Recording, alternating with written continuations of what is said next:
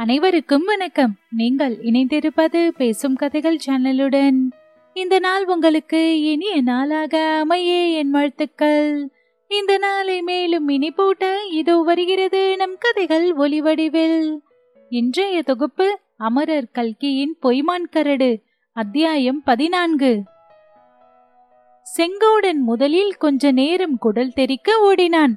பிறகு அவனுக்கே எதற்காக இப்படி ஓடுகிறோம்? என்ன பைத்தியக்காரத்தனம் என்று தோன்றியது.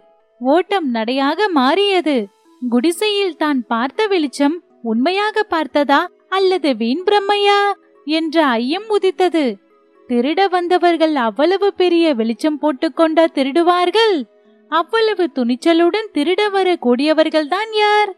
அந்த பட்டணத்து சோம்பேறிகளுக்கு அவ்வளவு தைரியமா? ஒரு நாளும் இராது. வீண் பயம் ஒருவேளை செம்பா வந்திருப்பாள். தன்னை காணாதபடியால் சிறிது நேரம் காத்திருக்கலாம் என்று விலக்கேற்றியிருப்பாள் இருந்தாலும் குடிசை ஓலை குடிசை. பக்கத்தில் வைக்கோலும் சோளத்தட்டையும் போர் போட்டிருக்கிறது. விளக்கேற்றும் போது கூட ஜாக்கிரதையாக ஏற்ற வேண்டும். ஆனால் செம்பா மிக கெட்டிக்காரி. அவளுக்கு ஜாக்கிரதை சொல்லித்தர வேண்டியதில்லை. நடை கொஞ்சம் மெதுவானதும் கவுண்டரே கவுண்டரே என்று கூச்சல் போட்டுக்கொண்டு ஓடி வந்து குமாரி பங்கஜா செங்கோடனுடைய கையை பிடித்துக் கொண்டாள். இப்படி என்னை விட்டுவிட்டு ஓடி வரலாமா?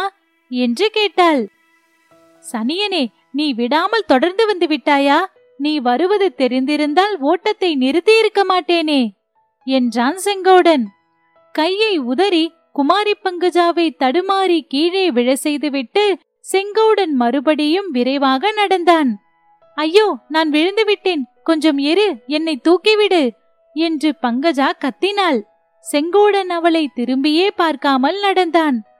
குடிசைக்கு சுமார் நூறு கஜ தூரத்தில் வந்தபோது சோளக்கொல்லையில் ஏதோ வெள்ளையாய் விழுந்து கிடப்பது அவன் கண்ணில் பட்டது. ஒரு தீனமான பரிதாபமான இதயத்தை பிளக்கும் துன்ப ஒலியும் கேட்டது. அது என்னவென்று பார்க்காமல் செங்கோடனால் மேலே போக முடியவில்லை. அருகில் போய் பார்த்தான். அது ஒரு நாய் அது சாகும் தருவாயில் கிடந்தது. அதன் வயிற்றிலிருந்து ரத்தம் சிந்திக் கொண்டிருந்தது. ஐயோ இந்த வாயில்லா பிராணி இங்கே எப்படி வந்தது? எந்த மகாபாவி இதை வயிற்றில் குத்திக் கொன்றான்? ஆ அந்த போலீஸ்காரனுடைய உயர்ந்த ஜாதி நாயல்லவா இது? இங்கே எப்படி வந்தது? யார் இதை குத்தியிருப்பார்கள்? நாயை பார்த்ததனால் செங்கோடனுடைய மனதில் திகில் அதிகமாயிற்று. அதோடு ஆத்திரமும் பரபரப்பும் மிகுந்தன. குடிசையை மேலும் அணுகி சென்றான். ஆனால் இப்போது சர்வ ஜாக்கிரதையுடன் எந்தவித ஆபத்துக்கும் தயாராக நடந்தான். நாயை பார்ப்பதற்காக நின்ற நேரத்தில் குமாரி பங்கஜா அவனை வந்து பிடித்து விட்டாள். சலசலவென்று ஏதோ அவனை கேள்விகள் கேட்டு பேச வைக்க முயன்றாள். எதற்காக இவள் இவ்வளவு கூச்சல் போட்டு பேசுகிறாள்? செவிடனுடன் பேசுவது போல பேசுகிறாளே ஏன்? கேணிக்கரை மேடும் அதன் அருகில் தென்னை மரமும் குடிசை வாசற்புறத்தை மறைத்துக் கொண்டிருந்தன. ஆனால் அந்த பக்கத்திலிருந்து ஒரு மனிதன் வெளிப்பட்டு வந்தது தெரிந்தது. அவன் யார் என்று சீக்கிரத்திலேயே தெரிந்துவிட்டது. யஸ்ராஜ் என்பவன்தான். இவன் ஏன் இங்கு வந்தான்? இன்னொருவன் எங்கே? சந்தேகித்ததெல்லாம் உண்மைதான் போல் இருக்கிறது. செங்கோடா உன்னை இந்த பட்டணத்து சோம்பேறிகள் ஏமாற்றி விட்டார்களா நல்ல வேலை காரியம் மிஞ்சி போவதற்குள் வந்துவிட்டாய். பார் ஒரு கை. செங்கோடன் ஒரு கை பார்க்க எத்தனிப்பதற்குள்ளே வேறு காரியங்கள் நடந்துவிட்டன. யஸ்ராஜ் யஸ்ராஜ் இந்த கவுண்டன் என் கன்னத்தில் அரைந்தான். விடாதே இவனை. இங்கேயே கொன்று குழியை வெட்டி புதைத்துவிடு என்று குமாரி பங்கஜா கத்தினாள். அப்படியா? உன்னையா இந்த பட்டிக்காட்டான் தொட்டு அடித்தான்? அவ்வளவுக்கு ஆகிவிட்டதா? இதோ பார் ஒரு பாடம் சொல்லிக் கொடுக்கிறேன் என்று யஸ்ராஜ் கர்ஜித்துக் கொண்டே செங்கோடனுடைய மார்பில் ஒரு குத்து விட்டான். அவ்வளவுதான் செங்கோடனுடைய உள்ளத்தில் குமுறிக் கொண்டிருந்த எரிமலை பொங்கியது. யஸ்ராஜின் மார்பிலும் தலையிலும் முதுகிலும் மோவாய்க்கட்டையிலும் கண்ட கண்ட இடங்களிலெல்லாம் செங்கோடனுடைய இரும்பு கைகள் சரமாரியாக அடிகளையும் குத்துகளையும் பொழிந்தன. ஐயோ அப்பா போதும் வேண்டாம் என்னும் யஸ்ராஜின் அபய குரல்கள் செவிடன் காதில் ஊதின சங்காகவே முடிந்தன. இவர்கள் இருவரும் இவ்விதம் முஷ்டி யுத்தம் செய்து கொண்டிருக்கையில் குமாரி பங்கஜா குடிசையை நோக்கி சென்றாள். கேணிக்கரையில் ஏறி அப்பாலும் இறங்கிவிட்டாள்.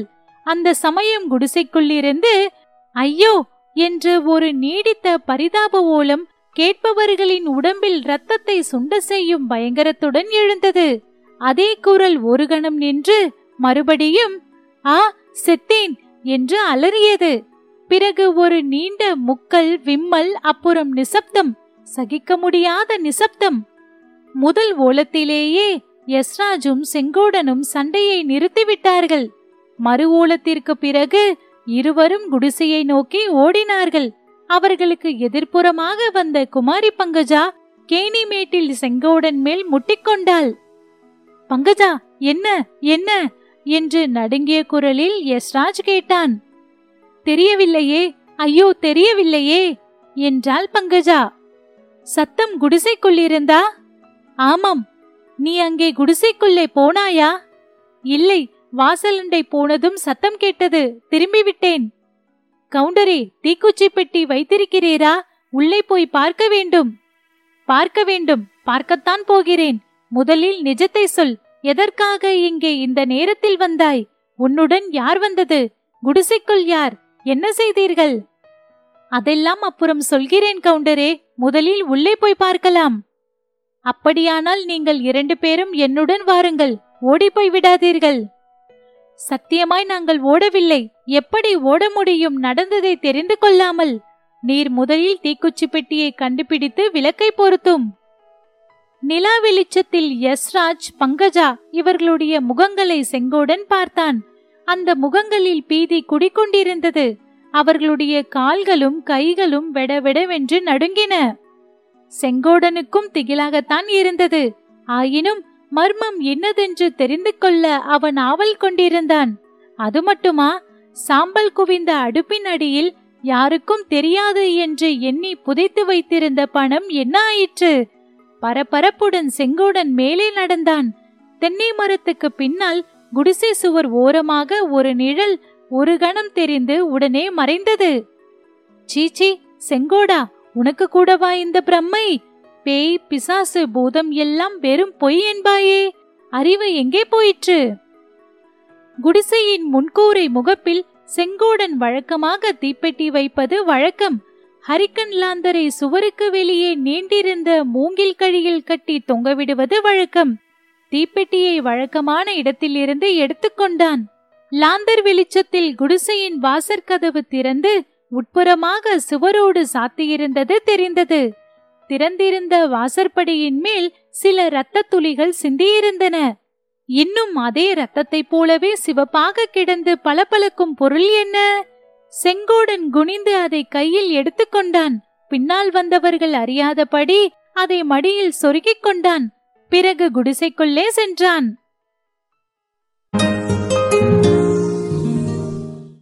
இத்துடன் அத்தியாயம் முடிவு பெற்றது. தொடர்ந்து கதைகளை கேட்டு ரசிக்க பேசும் கதைகளோடு இணைந்திருங்கள். நன்றி.